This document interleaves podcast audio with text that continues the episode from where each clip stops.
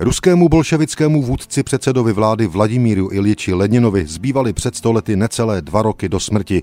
24. dubna 1922 se podrobil operačnímu zákroku, který měl zastavit zhoršující se kvalitu jeho života. Lékaři mu z ramene vyjmuli kulku, která tam vězela od atentátu, který na něho údajně podnikla 30.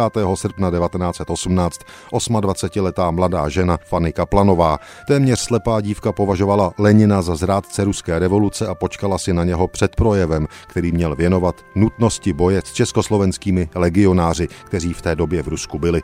Sotva Lenin vystoupil z auta Kaplanová k němu v hloučku příznivců, přistoupila a třikrát vystřelila. Bolševická milice ji zadržela, mučila a 3. září 1918 popravila. Leninův život ale pokračoval, přestože utrpěl zásah do ramene a do krku.